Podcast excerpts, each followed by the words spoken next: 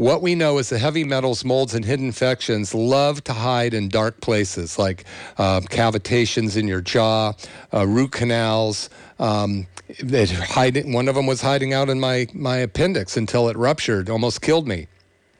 So even though you think you eat well or you know drink the right water or you um, have don't put bad deodorant on and you don't use bad cosmetics you are still susceptible to the um, what the elements out there. So one thing you can do is you can um, detox your body. Now, this isn't just go to the shelf and get a you know seven day detox program.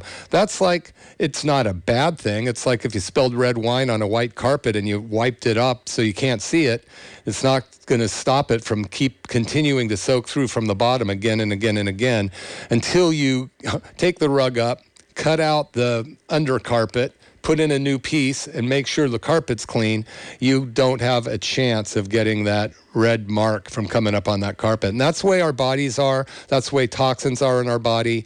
It's a lifetime process. Why? Because when we are born, we have four generations of mom's um, heavy metal, metals coming down through mom's umbilical blood. So great grandma's grandma's grandma. All of the mercury, the lead in their teeth, the lead generation, uh, we know that 278 toxins come through the umbilical blood of children not even born outside the womb yet. So detoxing starts at the get go.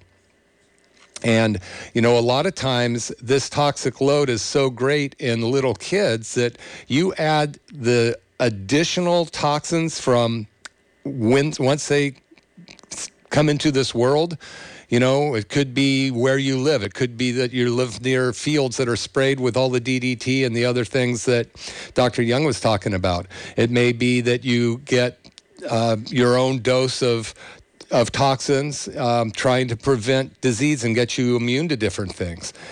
Um, what makes one child uh, susceptible to such and others not? It's a simple equation of what's your toxic load.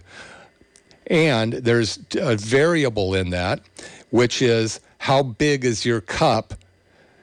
Is it a small toxic load cup? Soon as it's filled, you're sick. If it's a big one like George Burns, you can dump in there all your life and you'll never get sick. The point is, you can do something about it.